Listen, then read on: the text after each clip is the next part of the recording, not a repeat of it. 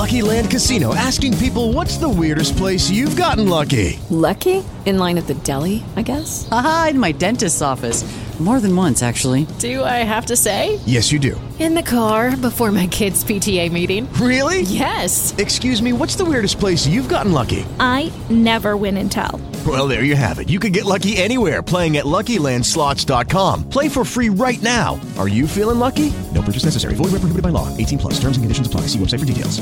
Judy was boring. Hello. Then Judy discovered Chumba Casino dot com. It's my little escape. Now Judy's the life of the party. Oh, baby, mama's bringing home the bacon. Whoa, take it easy, Judy. The Chumba life is for everybody. So go to Chumba Casino dot com and play over one hundred casino-style games. Join today and play for free for your chance to redeem some serious prizes.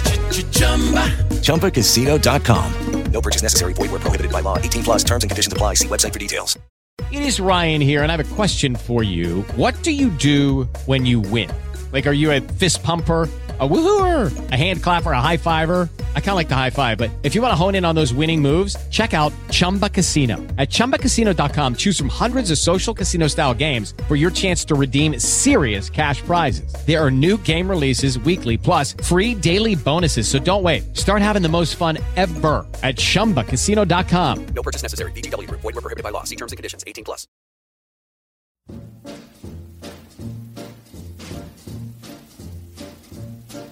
The shark, babe, has such teeth, dear, and it shows them pearly white. Just a jackknife has old Maggie Heath, babe. And it... So welcome to another episode of Macklin's Take, everybody, with me, Andy Clark, and Matt Macklin, as always.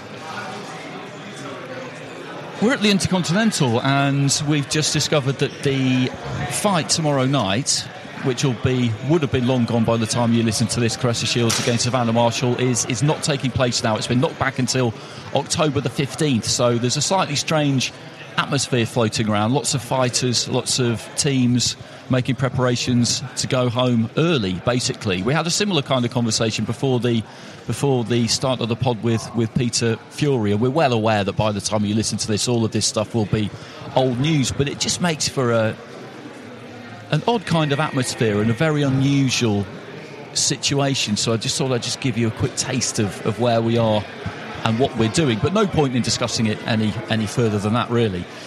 So, Macklin, I thought what we would do at the start of this one is something we've not done before, and we're going to play Name That Guest. Now, you may well think that this is a bit of a pointless thing to do. People listening may well think that this is a bit of a waste of time because you know who the guest is, because he's sitting here. And people listening, you know who the guest is as well, because we put the guest's name in the title. But I'm keen to do it anyway, which is a very interesting man we've got with us today. You just have to see if you can get it. You know, you really have to, you really have to think hard about this one. So, this is a man who boxed professionally, but not under his real name. You see, that's the first tantalising clue. Name given to him by his famous Irish trainer. He there's is another clue. That there you go. There's another clue. There's another clue. Just just keep logging these. He now runs a very successful security company, which sees him pop up at ringside pretty much on a weekly basis in all sorts of locations. Last time I saw him was at the O two, just next door, actually, for the K S I night. And uh, at one point, he was he was making a point to somebody in the ring in very forthright fashion. He was he was quite upset. He was really quite upset. I was I was a bit scared, if I'm honest.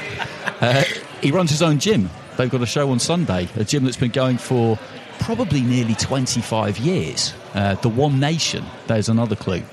These are my two favourites. He's met Michael Jackson, and he shared a green room with Naomi Campbell and Jennifer Lopez at oy, the oy. same time. You should see the look on his face now. So, who do you think it is? I know who it is.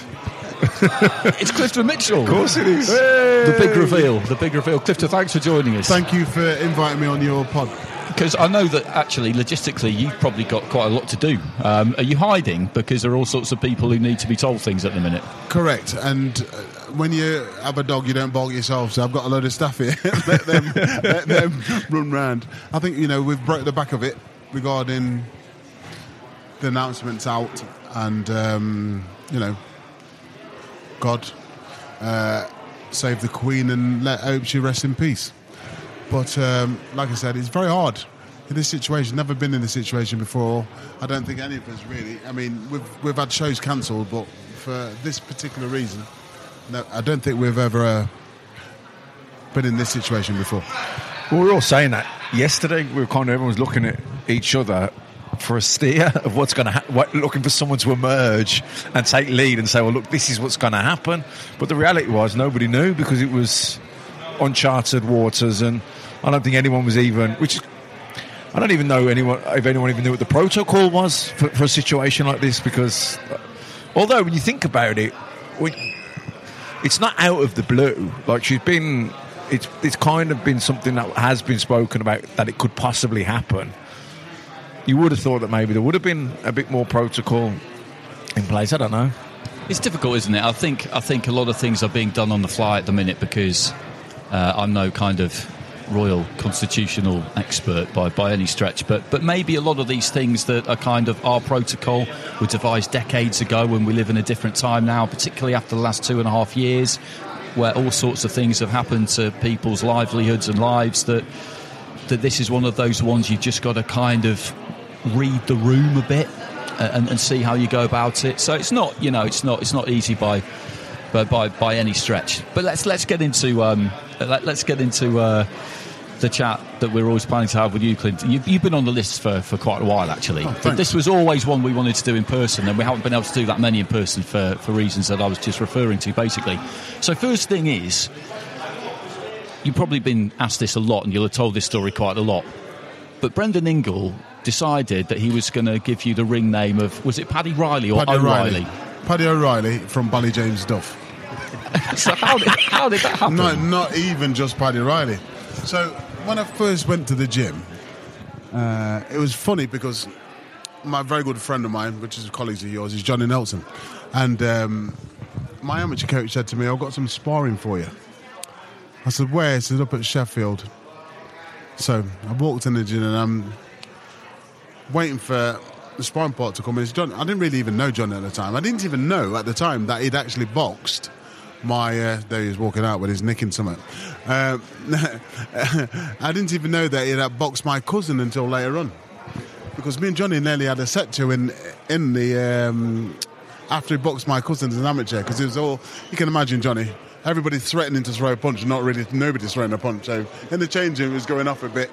So, and then I get to find out I'm sparring with him, but I didn't realise it was him until after. So I walked into the gym and uh, I'm sitting there waiting for him, and he's gone, he's walked in and Brendan's gone to him, Cliff, Johnny, I've got some sparring for you. And it's the first time I understood uh, about getting someone's head. So what he said to me was, he looked at me. Yeah, he looked. He looked at me and he said, um, "Can he fight?" Looking at me, and I thought, "Oh my God, cheeky! He's getting it. Yeah, he's yeah, absolutely yeah. getting it. Wait till I get in that ring with him." So he's looking at you, and then, and he, while he's looking at you, he speaks to Brendan yeah, as yeah, if you're yeah, not there, and yeah, says, yeah, "Can yeah, he fight?" Yeah. Oh, but you were fuming. Dropped his bag and just walked off. Absolutely fuming. So so I've gone, okay then. So I put my wraps on, boom, boom, boom. Got, jumped in the ring. If I threw three hundred punches, I'd probably hit him with about two. Understand? And I thought, I need to be here. I need to be in this gym. With my aggression and with um, their defence, if I can mix the two together, I'm going to be a, more of a complete fighter. That's the reason why I signed up there.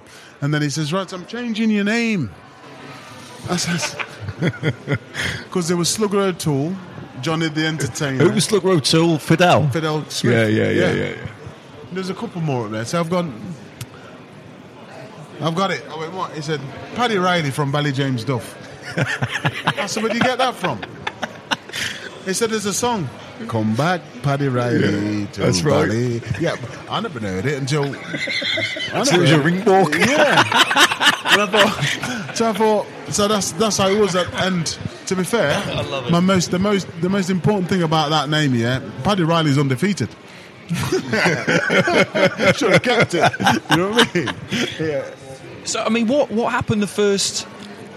I think I read something in, in one of the many books about the Ingle Gym about the first night that you that you used it, that oh, you were kind okay. of unveiled. People were not expecting a, yes. a six foot two black guy, basically. Yeah. I'll tell you what it was, yeah. I was boxing on Screen Sport. That's how long ago it is, yeah. I was on Screen Sport, and it, uh, it was Naz's debut. I was topping the bill. So what he's done is, is um, I remember. What year would that have been? ninety-two, ninety-three, something yeah, like that? Yeah yeah yeah, yeah, yeah, yeah. So he's gone Paddy Riley against Michael Murray from Manchester, yeah. So somebody came up to Barry. Barry McGuigan and said, it's good to see two Irish heavyweights boxing each other. When I watch on Screen, so there's two big black men getting in the ring together. I remember with Michael Murray, yeah, boxing from Manchester. Did yeah. you have the, the, the, you dreads at the back dreads, of the head, yeah. yeah, yeah. But it's funny because back in the day, you don't, you probably wouldn't do this now, but that was my third opponent, but my fifth fight. So I boxed two of them twice. My first fight twice, second fight twice, then I boxed Michael Murray in an English British eliminator. So I'd done a ten-rounder in my second, in my fifth fight, but it was my third opponent, which is not really done these days, is it? Unless you're women. Yeah, yeah, yeah.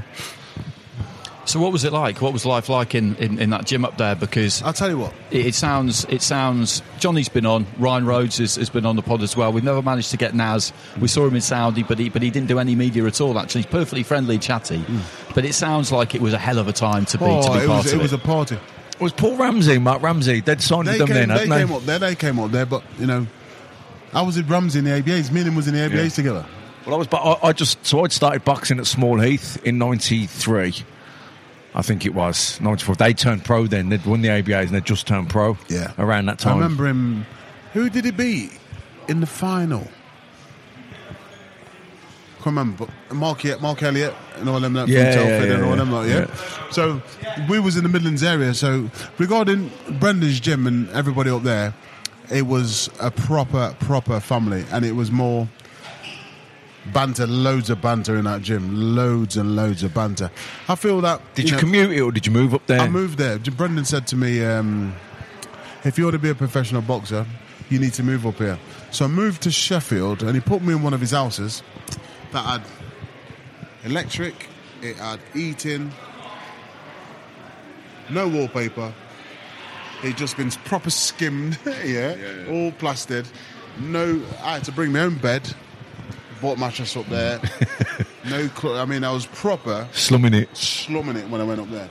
And people see, like I said, I'm, I'm not only the person that had to do things like a lot of fights, but the people see people now and think that they've they've just arrived. They don't realise you've had a journey to get oh. to where you've got. You oh, know? I know what you're saying. I, trust me, I slummed it when I went to Manchester yeah, with Billy know, Graham and all that, you know. Because you, know, you weren't, you know, six round fights, you weren't earning Nothing. big money for those fights. So you, you three, you, four hundred quid. You're living as che- you're trying to live as cheap as possible, aren't you? Exactly. You know? I mean, I had a um, nutriment can. That's what I was using for tea and coffee. I had no cutlery or knife and forks and everything. I'd had to bring everything up from Derby. But like I said, you know, it was, it was. the making rather than the break of you, because you know what, if you're up here and you're doing that and you really want to do it, mm. you really will do it, you know what I mean? Yeah, yeah. When there's you, you're not up there for the crack, are you? When you when no. you when you're living like that, you're up there because you, you know that you've got to go through this because you want to get to where you want to achieve. But it did seem to me like there was some crack up there though. Oh, absolutely, absolutely. Good good times, good times. I mean, I left as well. I left and came back, but also. Um, for me, I don't think Brendan was absolutely the best trainer for me, per se, as a heavyweight, because I probably did a lot more moving than I needed to do. Understand? But for life and social skills and being able to hold a conversation with people and be in certain situations where you're not uncomfortable, he did a very good job. Very good job. You know, it's not just about boxing, is it? It's about life and social skills as well. Yeah, absolutely. And, and as you say, getting away from home and, and the familiarity that that brings and moving to a new place, you know, it's it's that it kind of rounds you, shapes you a bit. To be fair, you know, what people don't know is that I was in the children's home from the age of twelve to sixteen, came home one day a week. So it's most, it's like Borstal, really. So, you know, I've always had to be looking after myself. Going in, going into... a children's home from that age and knowing that you're probably there's only two black guys actually in there and you've got like another hundred of them, and you're twelve and, and you've got sixteen, fifteen, sixteen year olds. It's a tough time at the beginning, you know. It's a no, tough it's time. So. You know, I'm fifty-six now, so it's not like like last year or ten years. No, it was ago. A different time back then, wasn't different it? Different time, especially. And I'm out in the country. I'm not in a town centre, you know. Yeah. But like I said, you know, it made me be able to, how can I say, realise what I'm about. It made me more. I think we've got to be selfish as a boxer anyway to yourself, but more single-minded is the word I, that I'm looking for. More single-minded. Did, did going up to Sheffield with Brendan, you, you know, you said with the camaraderie and the crack that you had in the gym with the lads. Yeah. Was it? Um, did it feel like a second family, oh, like a home percent. From home? Do you know what I mean? Listen, Johnny's my brother. Yeah, yeah, that's yeah. what I mean. Yeah. Johnny is my brother, and nobody in boxing is, um, in my boxing career, has done more for me than Johnny. Yeah, understand? I've been around the world, Naz, all around the world, but what Johnny taught me. And what I taught Johnny, it, it, you know, complemented each other. What you already had, yeah, yeah, complemented. He turned me out, he taught me how to be actually a professional boxer, where I taught him stop being a little girl and be a man in there. You know what I mean? Basically, you know what I mean? Be a man up, because, like I said, I'm not, I'm not really aggressive. You might think I am, but I'm not really aggressive. I'm just calm. But come fight day, or you put me in a situation like anybody. We can take it on because we're fighters, and that's that's in our that's in our uh, nature. But I will say that Sheffield was a very very good place for me. Maybe not the best place for me to be training per se. I probably could have done better somewhere else. But take that out of it, I learned a lot from it. I've done better out the ring than I did in the ring. Yeah. Was the meeting with Michael Jackson? Was that through? Was that through Naz? Naz? Yeah, yeah. It was funny, you know, because it was me and Morris. It was me and Morris and um, Naz, and we was in L A. But to be fair, we was in New York with him when he went to the Blue Velvet gym, and Michael Jackson came there. Then we was in L A. We was doing a press tour for the Kevin Kelly fight, I think it was. And then we was moving around, and he says, "Right," and Michael says, "Oh, let's." He's invited up to us. I'm like, yeah. But I'm in L A, I'm thinking, oh, yeah, it'll be like a ten minute, twenty minute drive. Three hours later, we're still driving to his house. You know what I mean? But it very, very, very interesting. It was interesting to, to, to go to his house. I'm not really, I don't really get gassed up over people, to be fair. And when we got there, and his house wasn't, I think his house was just a normal size house. But he had something like five hundred acres. But he just, in his house where he actually lived, just a normal size house, not massive, uh, asked me if I wanted a cup of tea, and he had some Royal Derby china, so that was nice. You know what I mean? I had to big up, big up Derby. You know what I mean? So, M J with the Royal Derby. Yeah, I'm telling you. You'd never guess it back then, would you? Yeah. So when but did we, he have Yorkshire tea bags? Yeah, I don't know. I don't know. That's the million dollar question. No, it was probably them Liptons, and rubbish ones that they got in America. But um, so when we was there, so him and Naz went up into um, I think the cinema, cinema nah, and then me and Morris had two go-karts, like golf buggies, and we're just drive, riding around his hand, looking at. He had a fair. He had a. Was that the house that he called Neverland? Yes. Yeah, that was the place. Yeah, mate, unbelievable, unbelievable. Anything, anything. It was. A, he had a fun park, big wheel. He actually had like a British Leyland train. Massive one sitting there, and they had them little ones that could jump on. He could j- jump on and go around. Yeah, really, really different. And it's only for me. It was only when he died I realised, well, you know what? I actually met him. You know, but I didn't really. I mean, yeah, of course I was happy to meet him, and like, but I wasn't gassed up, gassed up like running around today. But I met him. Maybe I would have done if we had phones that you could take pictures on. But I had to wait for him to, to, to be valid. Instagram. Yeah, yeah, something like that. That's that's got a few hits, wouldn't it? Mm, yeah. Jesus, yeah. Isn't it? But that's that's interesting though, because he he was just his fame was a level of fame that can't really be achieved anymore, I don't think, because there was just terrestrial then, and he was terrestrial T V globally, absolutely massive. Massive. And so when you were growing up, Michael Jackson was like maybe the most famous person in the million, world. Million percent, million percent. And you weren't that gassed up. It's no, just no, kind of no, quite no, interesting. But I've always, my mum has always said to me, you know, that Everybody goes to the toilet, understand? And he's not better than you, you're not better than him. And I've always been, my mum's always taught me that from a very, very young age. So don't think that somebody's better than you, because at the end of the day, we're all, we're all going to go in a hole, and we're all, we're all human, we all bleed. We, we all come in the same way, and we're all going out the same way, yeah, isn't it? So, so my mum's always been like that, and, and I'm like, like some people get gassed up. I think certain races, I've been with Naz, yeah, and I've seen people chasing the car like he's some messiah, and he's laughing, he's laughing, look at these people behind me. You know what I mean? I'm like, but like I said, you know, I mean, I'm not saying I wasn't happy to go to Michael Jackson's house, I was, but I wasn't really...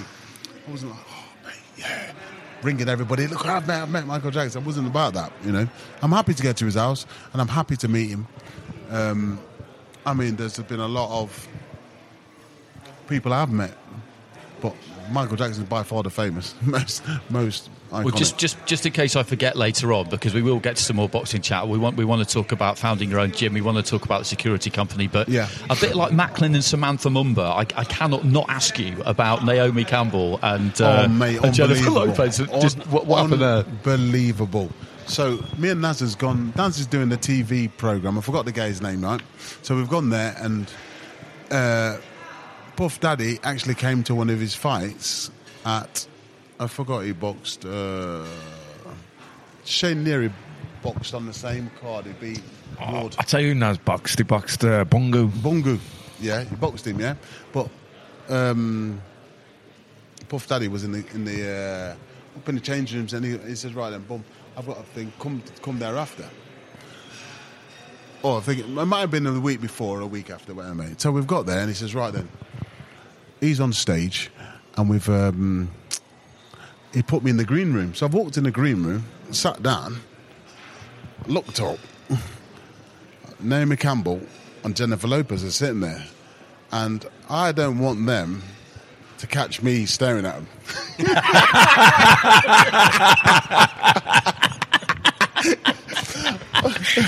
Serious, right? I'm like a little kid sitting in the corner, like going,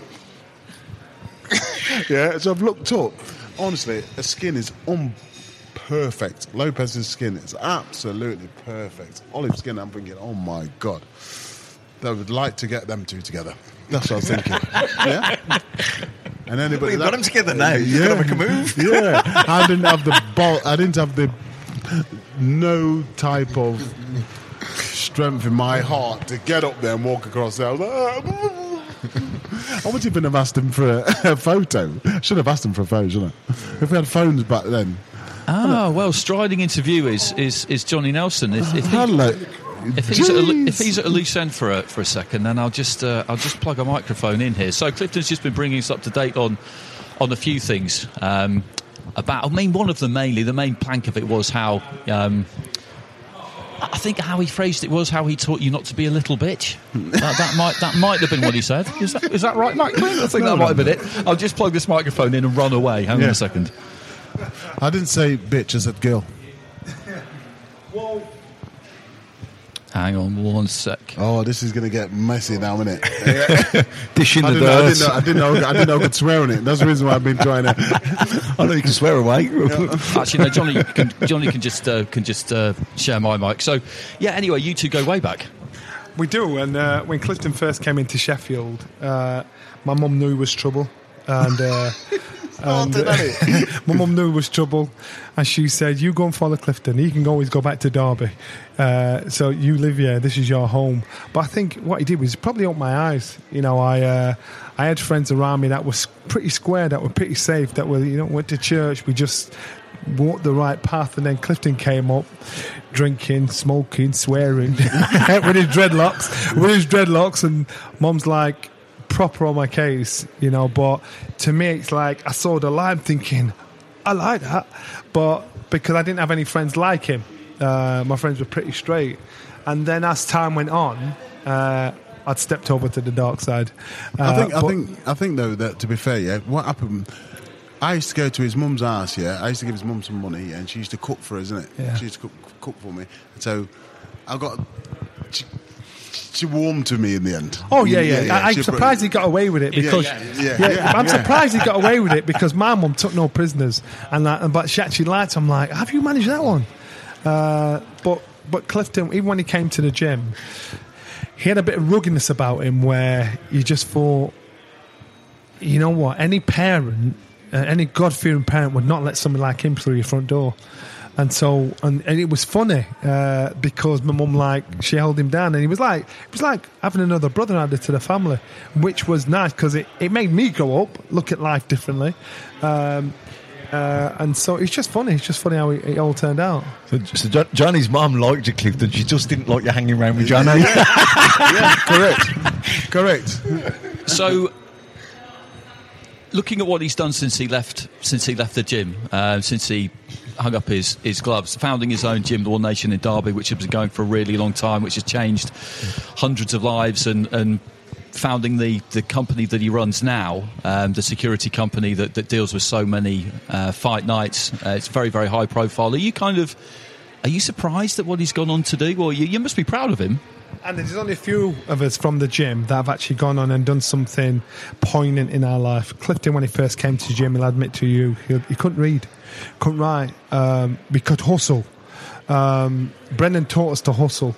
But so there's different types of hustling on the right side of the law, hustling on the line of the law. And, um, and, and you look at what Clifton's done now.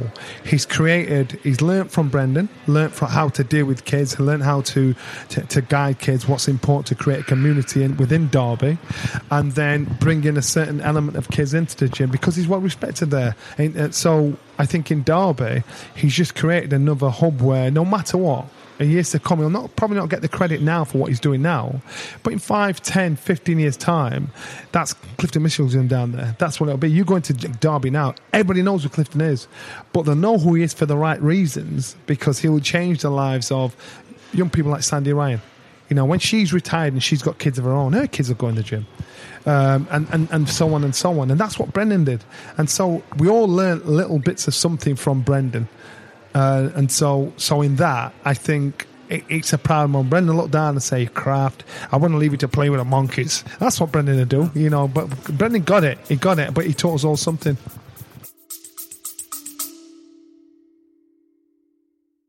Hey, hey, ki- hey, kids! Hey, everybody! Sitting here with a famous Slovenian philosopher. How you doing, sir? I am uh, in hell, thank you. Are you uh, excited about something? I am excited about this latest uh, C I A-funded venture. A C I A venture? Yes. It's called the Desire and Capital Podcast. Oh, what is it about? I refuse your fascist question. Well, there you have it. Listen to the Desire and Capital Podcast. Coming soon to a bourgeois platform near you. On your marks, get set, go!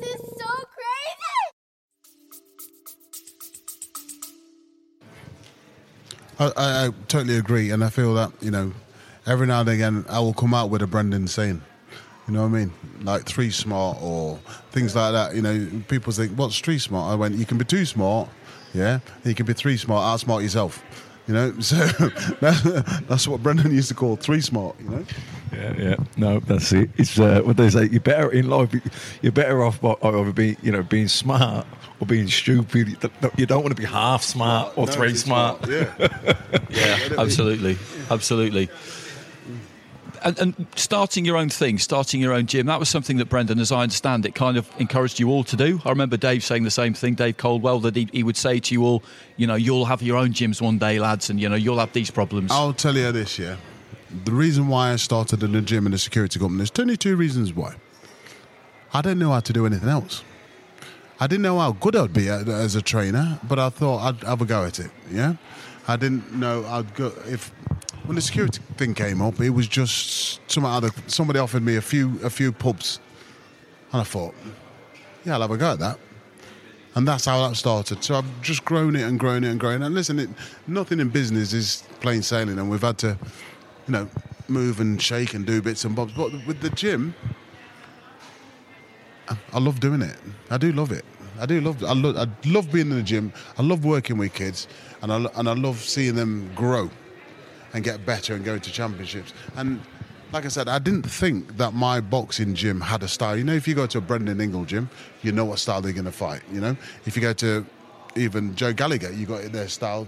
Go to certain gyms, you know what style they're going to do, and they're all boxed out. If you go to my gym, you haven't got a clue what, what's going to come out, because I only box you to what you're good at. I'm not going to change what you do drastically to, to suit what I want you to do, suit what you want to do. That makes you...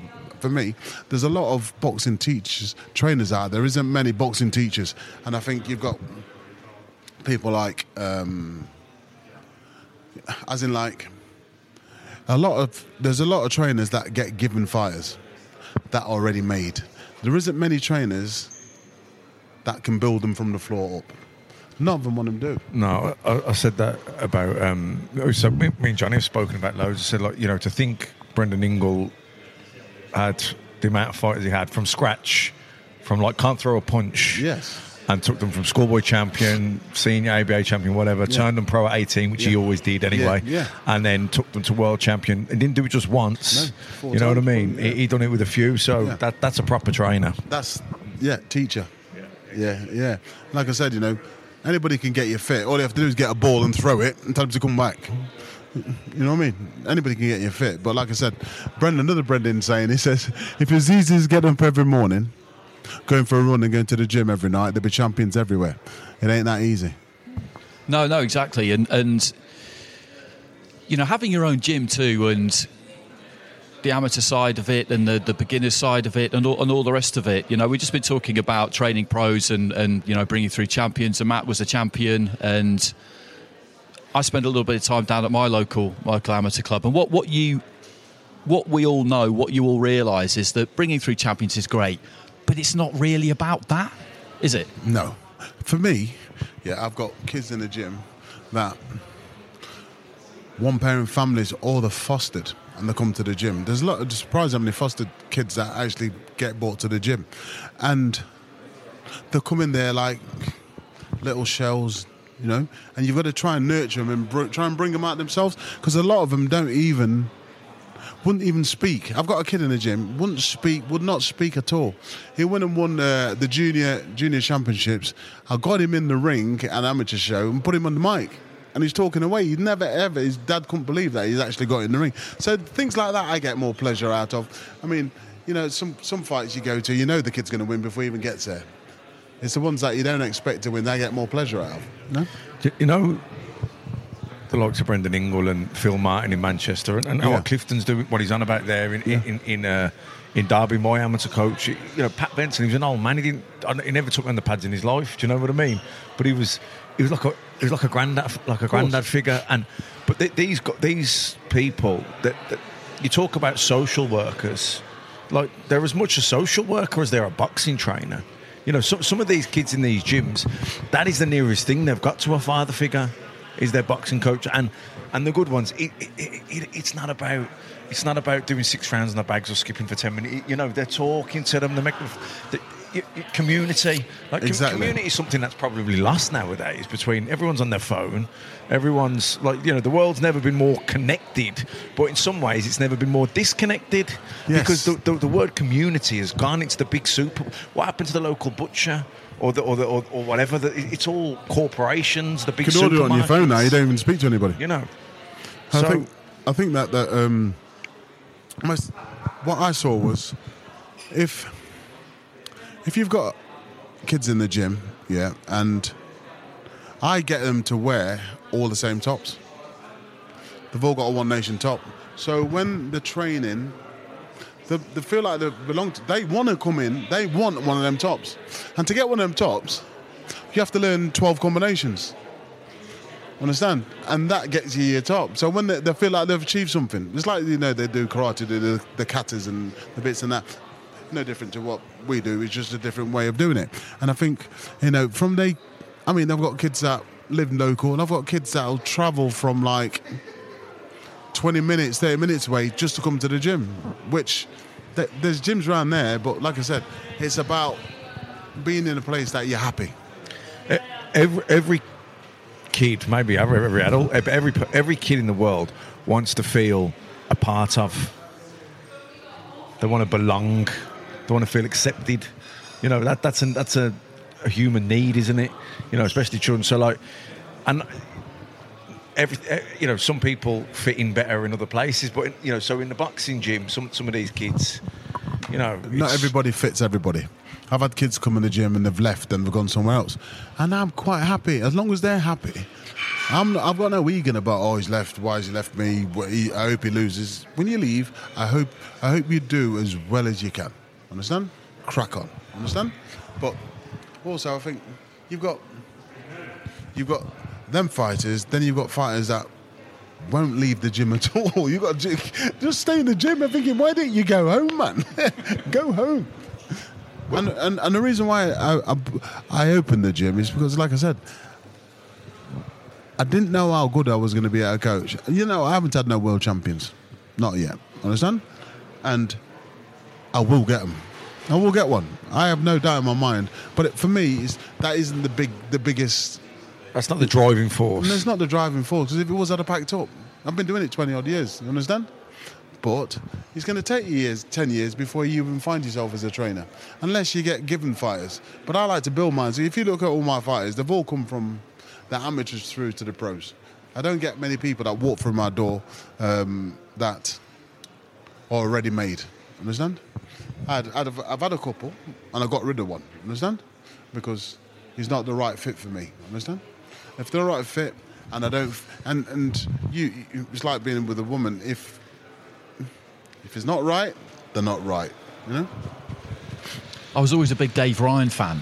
Oh, yeah, he could fight him. It's so, just... what, what, what's he up to now? Because I did hear a while back that he, he was kind of touring the world yes. with his mate who's an international motor, motorcyclist yes. or something. Yes, yes. Very.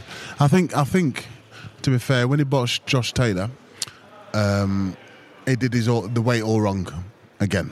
And I wasn't a big fan of Josh Taylor because... Not, I didn't rate him. I did rate him, but I didn't give him the full credit until I see him box somebody really good. Because boxing Dave, and Dave was flat as a pancake. He got in the ring dead. Understand? And he got beat. But Dave is one tough, tough, tough kid. And honest. Just, it, yeah, I know, I know when Dave's going to win or going to lose in the changing rooms. I don't care who he's in the ring with. As soon as I take him in the pads, I know when he's on it. Um, when I'm trying to, come on. You've got to G him up. When you got to G him up, you know the one, don't you? So if I got to G him up, then he's got. Then you know he's gonna have a. But he's tough as a brick. Tough, tough as a brick. Really, really good fight. And his sister. If you see the both of them together, spot, you think you you couldn't swap them. It, she fights exactly like him. Probably better though. Better. She's better. Oh, it, it, so Sandy Ryan, she's Dave's sister. Yes. I didn't know yeah, that. Yeah, yeah. yeah. No, a lot of people don't know that. A lot of yeah, people mate. don't know that. I didn't um, know that. That's where the body shotgun was from then. Yeah, yeah. mm.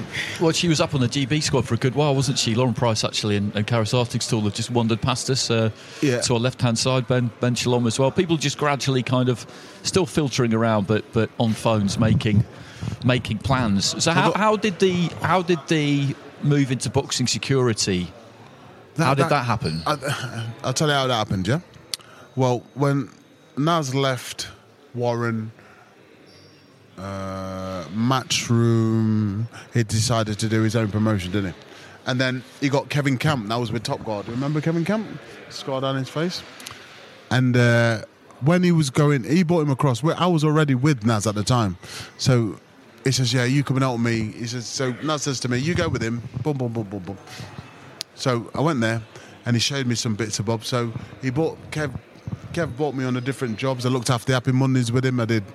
Um, I did David Beckham. I did uh, George Michael. I did a few people. What was this kind of act as minder? Yes. Minder, yeah. yeah, yeah. So that's what he was doing. He was doing his personal.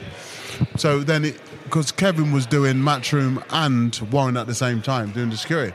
So he's asked me, and then he was doing Creamfields, doing this. So I started supplying med to him, good men, starting supplying. And then they had a fallout. Their company had a big fallout with Warren because he got somebody into his office and Warren got rid of his security. Then it was all going a bit tongue, bit tongue. So, and then John Wish is the one said to me, well, you might as well carry on with it. Understand? That's the reason why. Uh, that's how I got into security.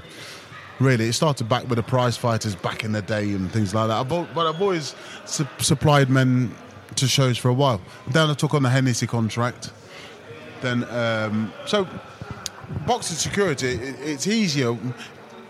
It's not the easiest job to do. It's probably one of the hardest security jobs you can do when you're dealing with fighters, officials, trainers, public, mothers, fathers, sisters. You know, you're dealing with all these people that are very, very um, emotionally high at this time because of the fight. So, and people are trying to jump into rings and all sorts. So, you know, it's, yeah, for me, I'm only as good as my stuff, you know. So as long as I try and get the right stuff together, I will be, I, I can do the job. You're not going to get it right every time, but if we can get it right at least ninety-five percent of the time, we've got a chance, you know.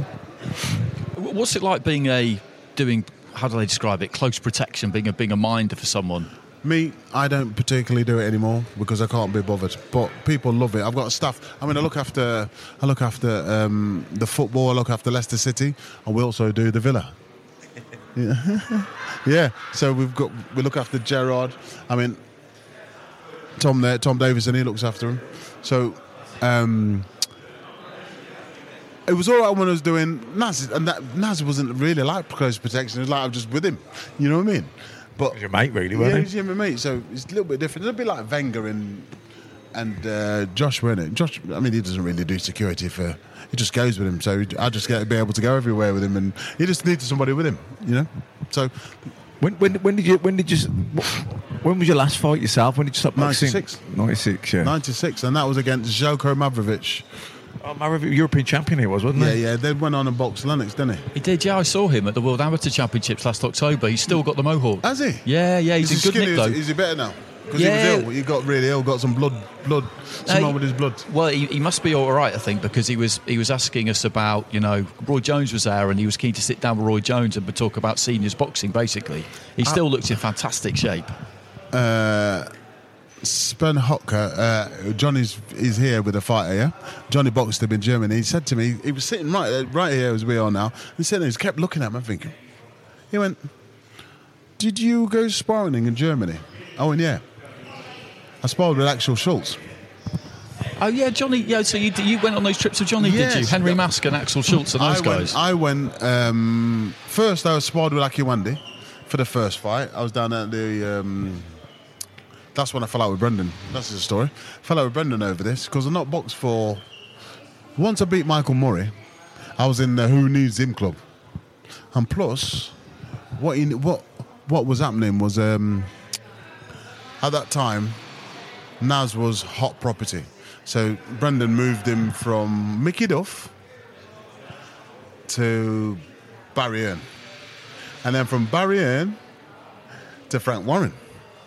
So our gym now has absolutely been sidelined by all the promoters because what what Brendan did, it weren't my fault. I've got three young kids at the time. I can't even get no can't get no work. So he sent me to London to. Oh, were they kind of spiting Brendan because he took him to Frank? Yeah, yeah, of course. Yeah. There weren't. There, there's no way they were going to give him any jobs. So I've gone to London to spar with Akinwande. I said, "What am I, what am I getting to get down there?" He went, "Don't worry about it. You'll be all right." You know what I mean? So I've gone down there. Remember this, yeah? So we don't spar open in Brendan's gym. So I spar with John, we do ten, fifteen, twenty rounds. Just keep working, working, working. So we go, right then, you're going down there to spar with A K one day. I went, eh? Really? But usually going from Derby, for going from Derby to London is hour and a half. Going from Sheffield is like three hours. You know what I mean? So I'm going to call all the way there thinking, we're going to spar with this kid in a minute. So when we get to the Thomas a Becket, he's in the ring, he's just about to spar. He says, oh, he's trying to go, no, no, no, no. Frank Black, is it? Yeah, yeah, yeah, I think Frank yeah. Black, yeah. Yeah. He said, he said um, nah, spar tomorrow. I went, no, no, no, no. I'll get changed quick. Don't worry, I'm going sparring today. I won't wait till tomorrow. I'm really having anxiety about sparring with this kid. You know what I mean? I want to get over and done with. Yeah, I just want to get in with him. I got in the ring with him and I was like, ah, I thought he'd be better than this. You know that? You spar with kids, you're thinking, you expect you expect them to be a lot better than build what them up in your head. Of course and you actually do. Thinking, this isn't that bad. Yeah. So, and then I found out And they had to stay in that Thomas a Becket in some little... I think the room was about that big. A bed, that was it. Yeah, they used to have rooms upstairs above the gym. Yes. Yeah, yeah, yeah. So when I, when I come back, he went... I did about three days when I went... I don't even know how much I'm getting paid here. So I asked him, he went, oh, you're getting thirty pounds a day. I said, he's on ninety grand him. And you're giving me thirty pounds. I went absolutely busted. From that, that's when I left Brendan's for a bit. Understand? Went to London and then uh, went signed with Warren. But so that was all right. But the most important thing I didn't get right was having the right trainer. I'd only Fossey. No disrespect to him, he's no trainer. He was one of them, he was one of them kids out in the gym, because I could fight anyway. Every shot, good shot, good shot. It's all right when you first get there. And after about three months, mate, it's starting to piss me off now. You know what I mean? Shut up, good shot, good shot. You know what I mean? Just cheerleading you yeah. a little bit. So, to be fair, I had about seven fights, seven knockouts back to back. fifteenth fight, box James Oyobola. But what you didn't know is... I'd he was massive though, wasn't he? He was about the same size as Josh. No, no, same size as... Fury, six nine, something like that. But we didn't know. I sparred with Scott Welsh before that in the in the ring, and I put my arm on his shoulder, and he lifted my arm up, and my shoulder came out of the socket, and went back in. I thought, hey, fuck that. Didn't think of nothing of it, and uh, so I was all right throwing straight shots, but I couldn't throw no hooks, uppercuts, or overhand rights. I should have beat him with one hand, God bless his soul. I should have still beat him. And went in there like an absolute lunatic and gassed out in about four rounds, to be fair. That's that's the and, and the things that I've learned about myself, I just make sure my fighters don't do. You know, so I'm not making them making the same mistakes as me. But and then went on. And then boxed for the European title. Uh, so the two fighters I lost were two fight, title fights. And boxing now. This is my problem. I have a problem with the British Boxing Board of Control through this. And the problem I have is, is that when I went to Germany to box um, at, uh, Mavrović, they um, I was there, and then they've sent me a letter or rang Brendan and says that you need to come back to, to, to England and have another scan. There's a problem with your with your scan. So Brendan's come to me, he's got to fly back, have a scan.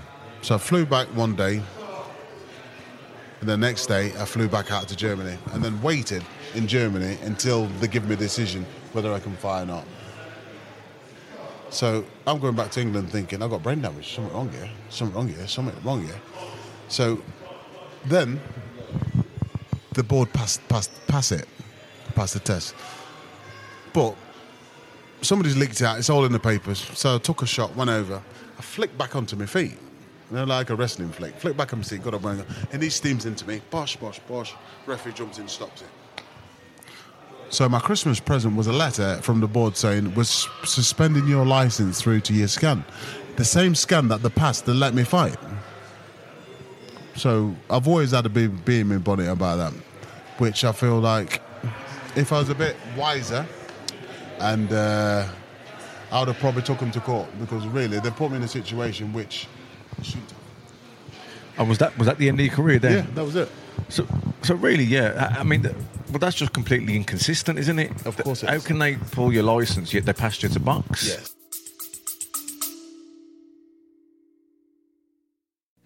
Hey everybody, this is Moto G Pete from the NocoMoto Motorcycle Podcast. Join us every week while we rate, review, ride, philosophize, and generally obsess over every single motorcycle make, model, and style that could possibly exist, plus news and racing. That's the NocoMoto Motorcycle Podcast from Moto One Podcast Network Studios. You know, or listen, either I've got a problem or I've not got a problem. So obviously I, obviously I went and had another scan and did all the bits and bobs. But do remember, this is the time when Michael Michael Watson's suing the board. So there must have been at least ten, fifteen people that got the license struck off straight away through that. That probably wouldn't now. No, that wouldn't now, you know? Because when I asked him what the problem was on the scan, he says, obviously I went there thinking, I've got brain damage, mate. There's, there's something wrong here. and they looked at this scam. There's no problem with the scam. There's no trauma or nothing around this scam that would cause you. That means it was caused through a punch or anything like that. So I says, can you send that to four different neurologists? And he went, no problem. Did that, paid for it. Board went, no, because it's all about opinions, isn't it? And their opinion is that. So and, and just covering their own backs, I guess. Yeah, cover, covering their own backs. I understand, but like I said, I don't want to box if I've got a problem.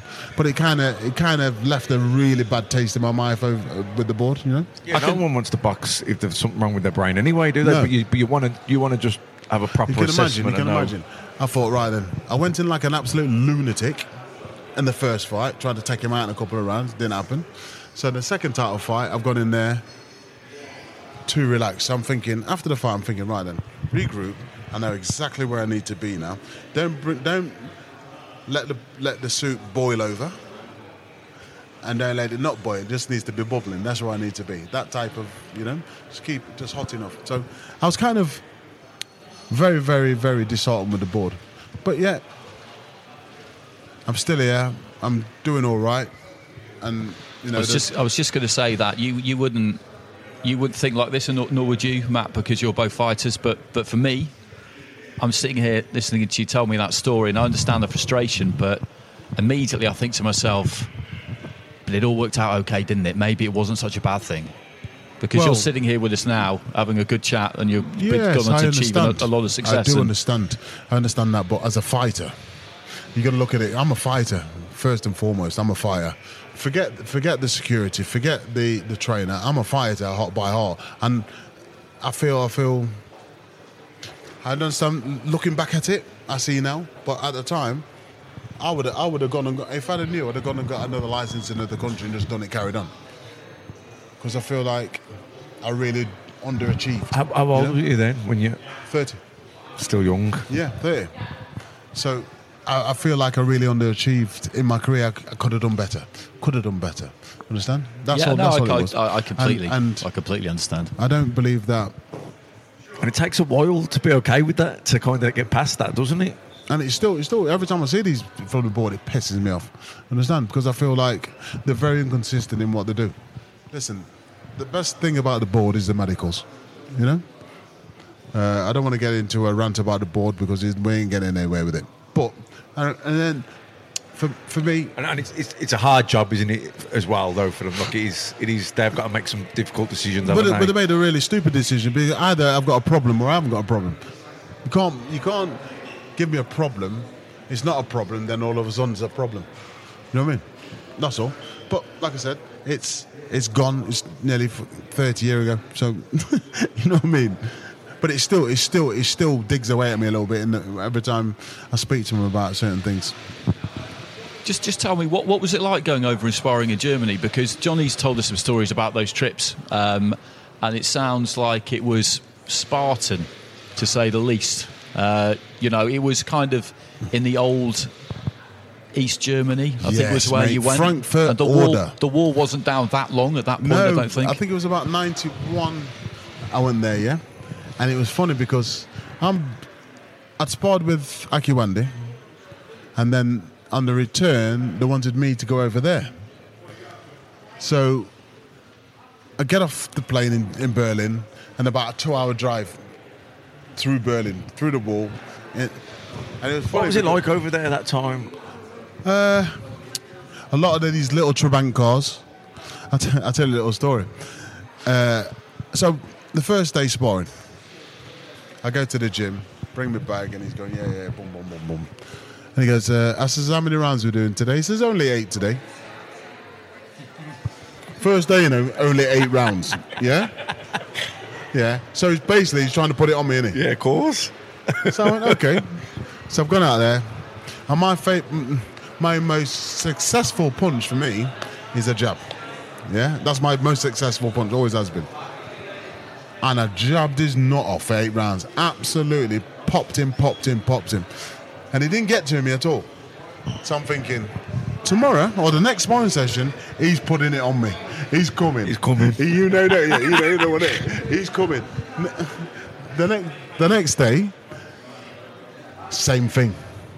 Next sparring session, the same thing. I'm thinking, he's coming. He's going to come soon.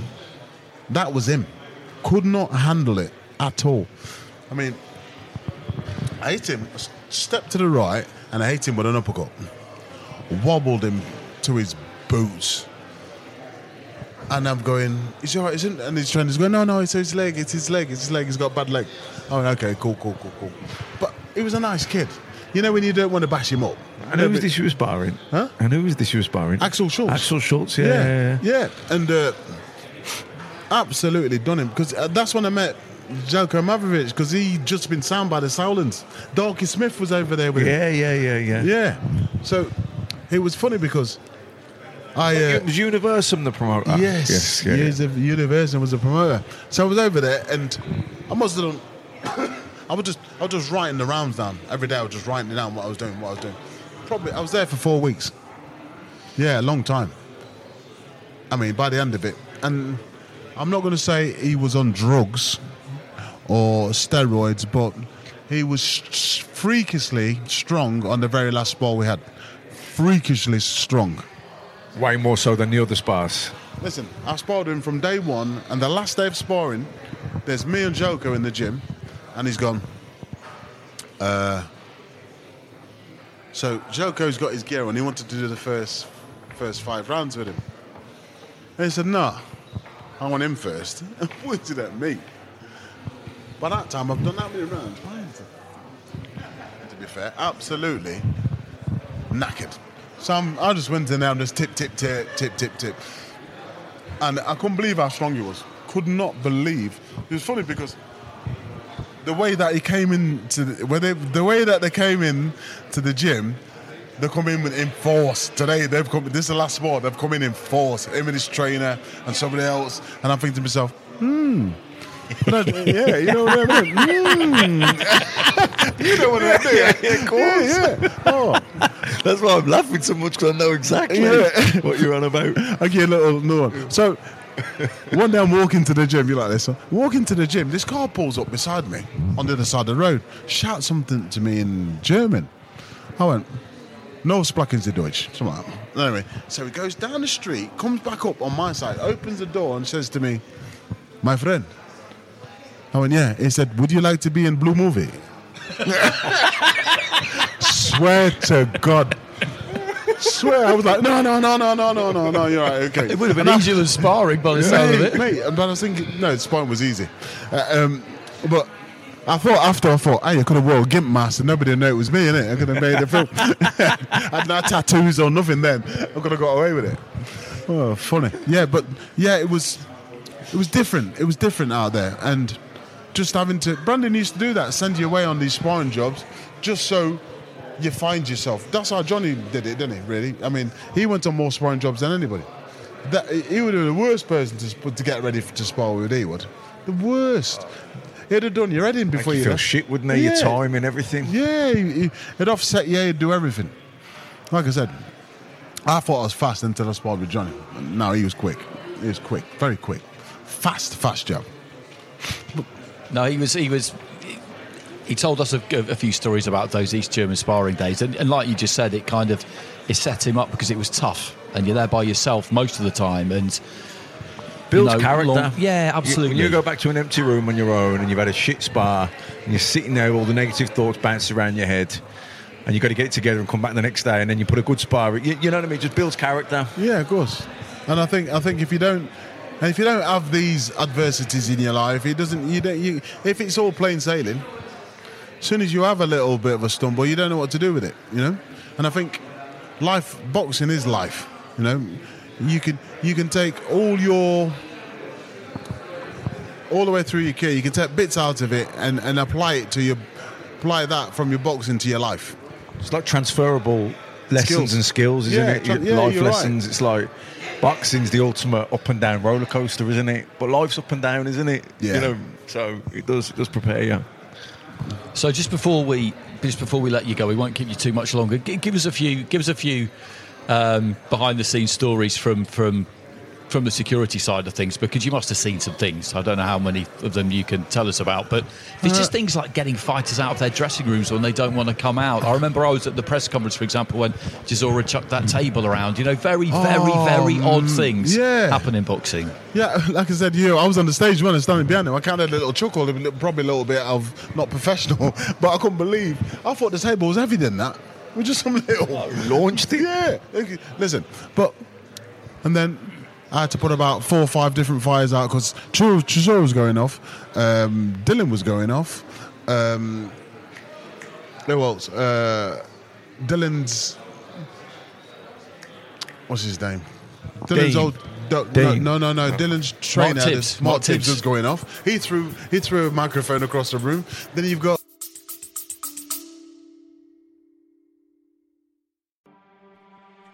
Yo, I'm D K, co-host of the One Star Recruits podcast. My best friend Rip and I host five-star athletes, celebs, business leaders, comedians, and coaches from around the world. Each week, I can guarantee the show will always have great laughs, catch up on lives in relatable ways, and have a ton of fun. We're recruiting you. We are the One Stars, which means we can ask the questions that no other podcast asks to guests like Joey Chestnut, Evander Holyfield, Bobby Hurley, Jenny Finch, Ryan Lochte, Montel Jordan. New guests every week, compelling interviews that you want to hear. Check us out wherever you get podcasts, One Star Recruits.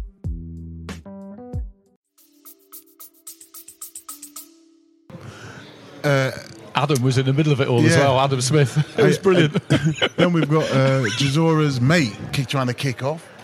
So I, I went there, went there, went there. That was, but to be fair, off, off the top of the... I'll tell you...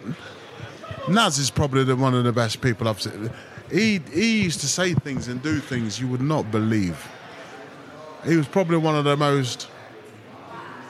He said he says to us in the change rooms, he went, he said to me personally, he boxed at Said Lowell in Scotland, he went, I will knock him out with the very first punch I throw.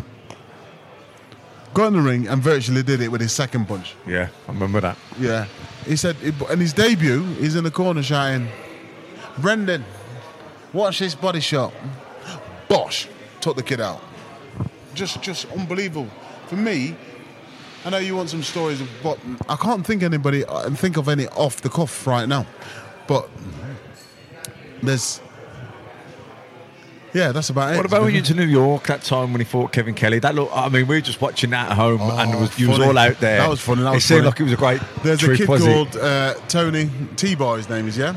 He's, he's, he died on a motorbike. One of Naz's very very good friends, and you know the um, the Asim brothers, the two brothers. They're standing in the back.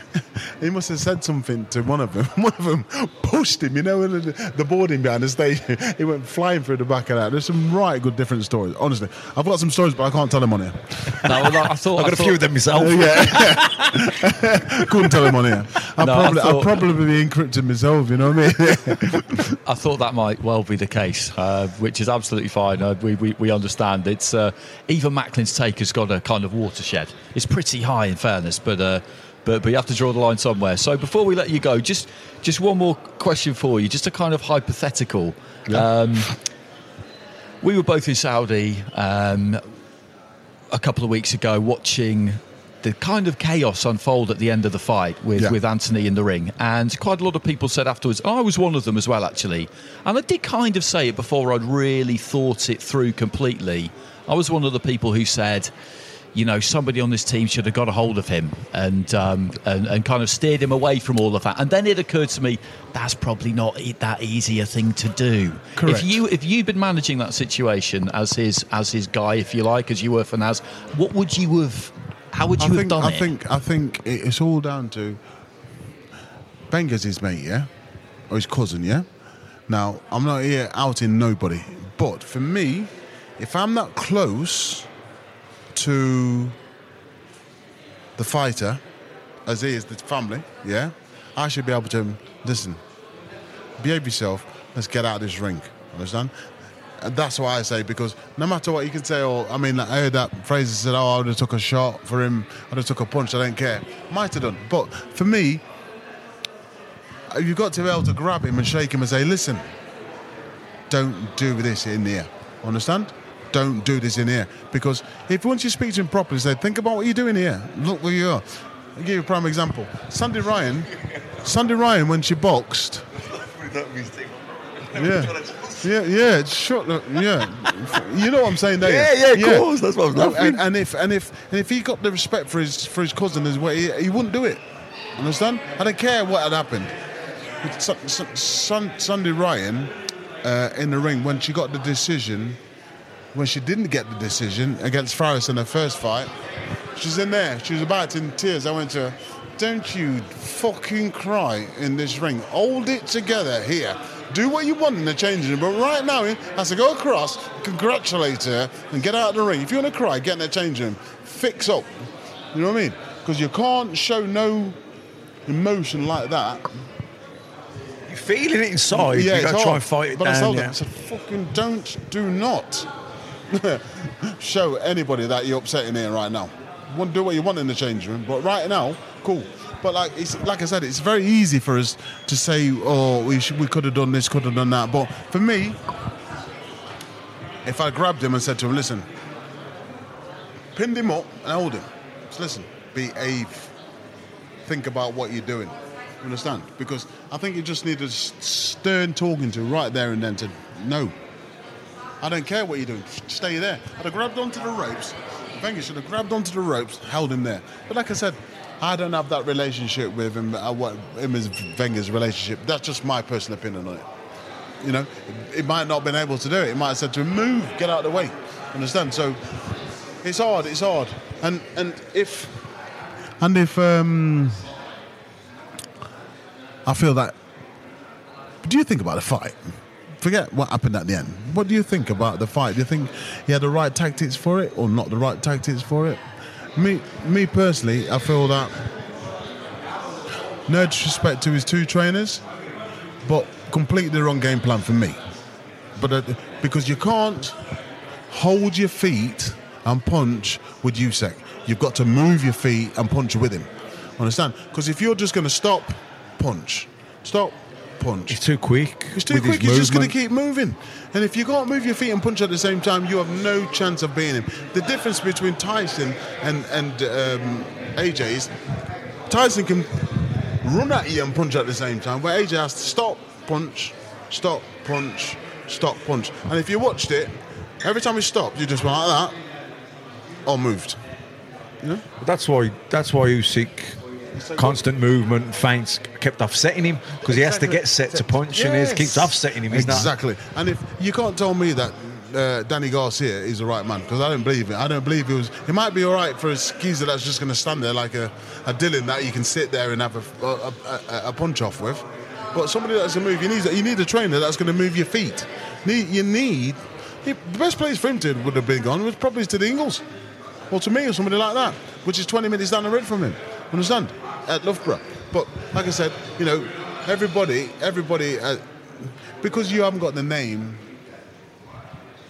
of a top trainer or this or that, they don't really give the, they ain't going to give you the credit for it. But me personally, I feel I would have done a better job.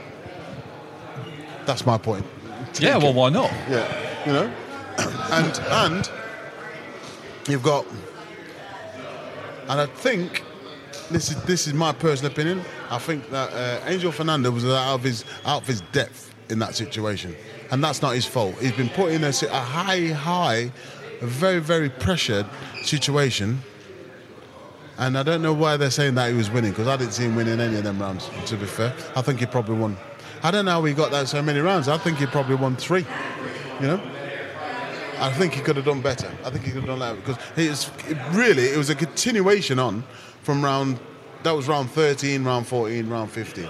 And he didn't really do much better, really. He tried harder, but he didn't really do much better. And even when they were saying that he was hitting with body shots and hit, he didn't look that uncomfortable to me, really. He probably got caught with a couple of shots, but nothing that really steered him or really...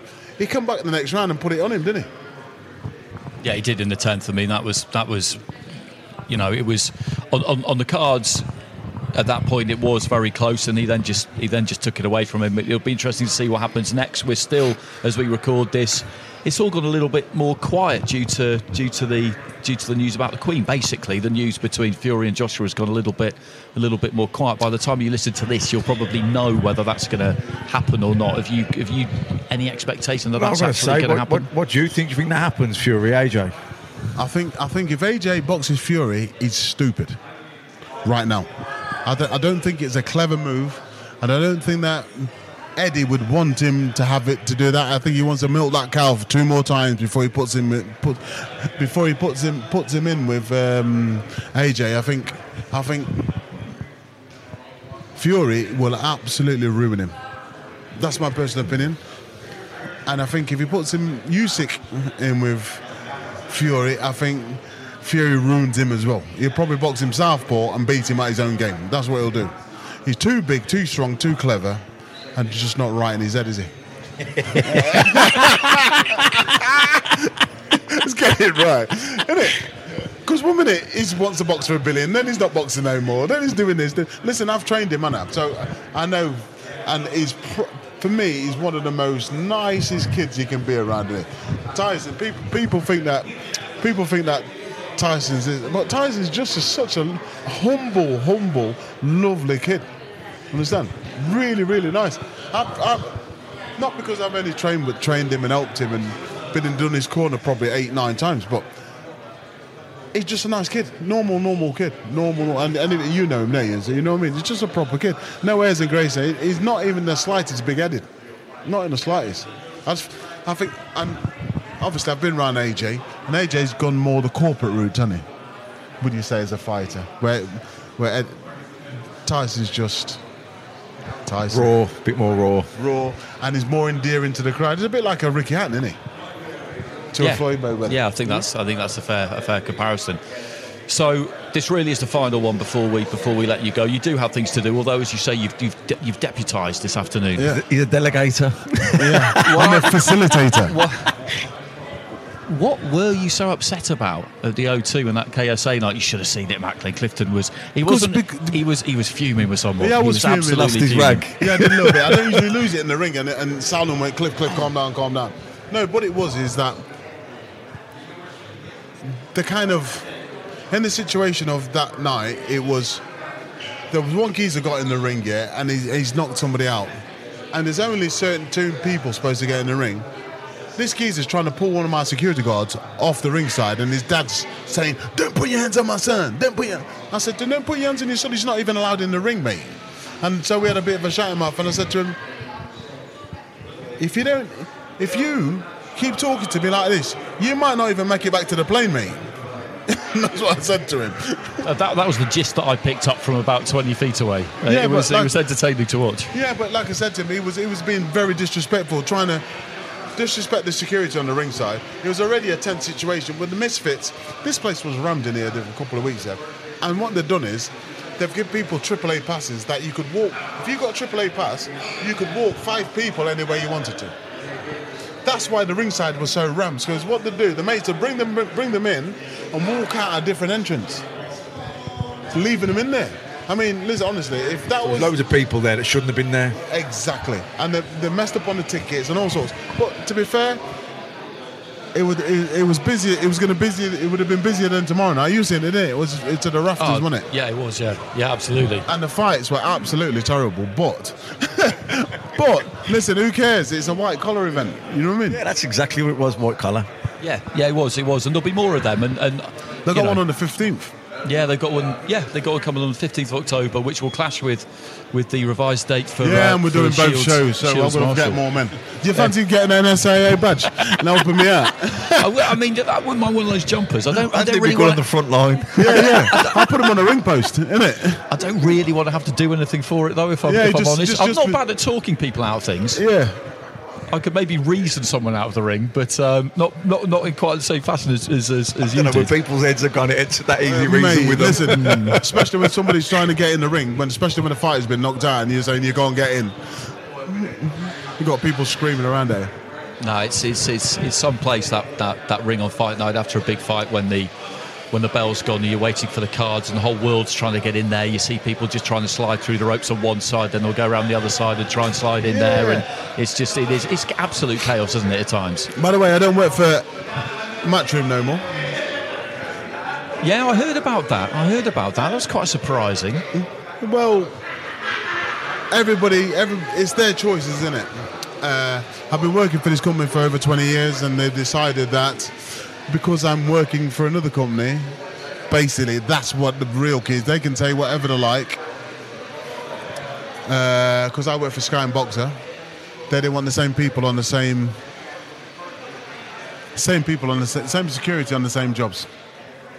Basically, that's how I see it. There's no other reason why you do that, because we are the best in the business in what we do. No, I mean that's that that that that kind of thing. Yeah, yeah. Of, I, I, I'm, I'm I don't think I think it's happened with a lot of people that work for for Matchroom and now only working for. I, I think in, in boxing, not just Matchroom, there's a lot of petty ownership. Yes, that when you work for them, they feel like they own you, and if you go with someone yeah. else, then you yeah. know. And, and that's not just Matchroom, I think that's across the board in boxing. Oh, you get that in everything. You get that yeah. in, in, in my but side of things as well sometimes. My thing is, is though, if you only want us to work for you, tell us then, innit? And then pay me a retainer, and then I will. Yeah, yeah, yeah, yeah. I've, I've had this exact conversation with people myself. Yeah. The exact conversation, and, and it's... Listen, listen, I, I enjoy working for Sky, I enjoy working for Boxer, I enjoy working for Wasserman. Understand? So, for me, they haven't a problem, I've got a problem. But like I said, you know, I don't I don't um, hold any grudges. They've done well for me, I've done well for them. They've put me on the map, I've also put them on the map as well, you know? Okay, excellent. We'll uh, we'll wind it up there. Uh, the lobby's just thinning out a little bit, but uh, still a few people knocking around. So we've had a good week this week, actually. Peter Fury, Clifton Mitchell, that's a pretty stellar lineup, I think, for a couple of podcasts to, to pick up. As I say, Clifton, you've been on the list for... for ages, and, and that's that's that's the God's honest truth. Um, I saw Tris Dixon did one with Mike Goodall this week, Macklin, and he's he's somebody as well. I think Goodall is, I think he's right up our street, isn't he, Mike? He, he he's he's definitely one to track down as well. He'll be around he, here somewhere, he, I'm sure. He is. I feel that he'll, he'll they'll they'll do that when he passes away. They'll they'll have, there'll be no boxing. Nobody will be having their rings out. You know what I mean? Because as long as I've known him, that man's been putting rings up and down. Yeah, absolutely, absolutely. He must have some dough under his bed, under oh, his uh, mate, mattress. He'll have to get it out now because they're changing the changing the face, aren't they? He's got a phenomenal work rate. Yeah. Okay, well we'll leave it there, Clifton. Thanks very much, Matt. Thank, thank you. Thanks, thank thanks you, for your thank time you. as well. Uh, thanks for listening, everybody. We'll catch you again next time. Not that Maggie's back in town.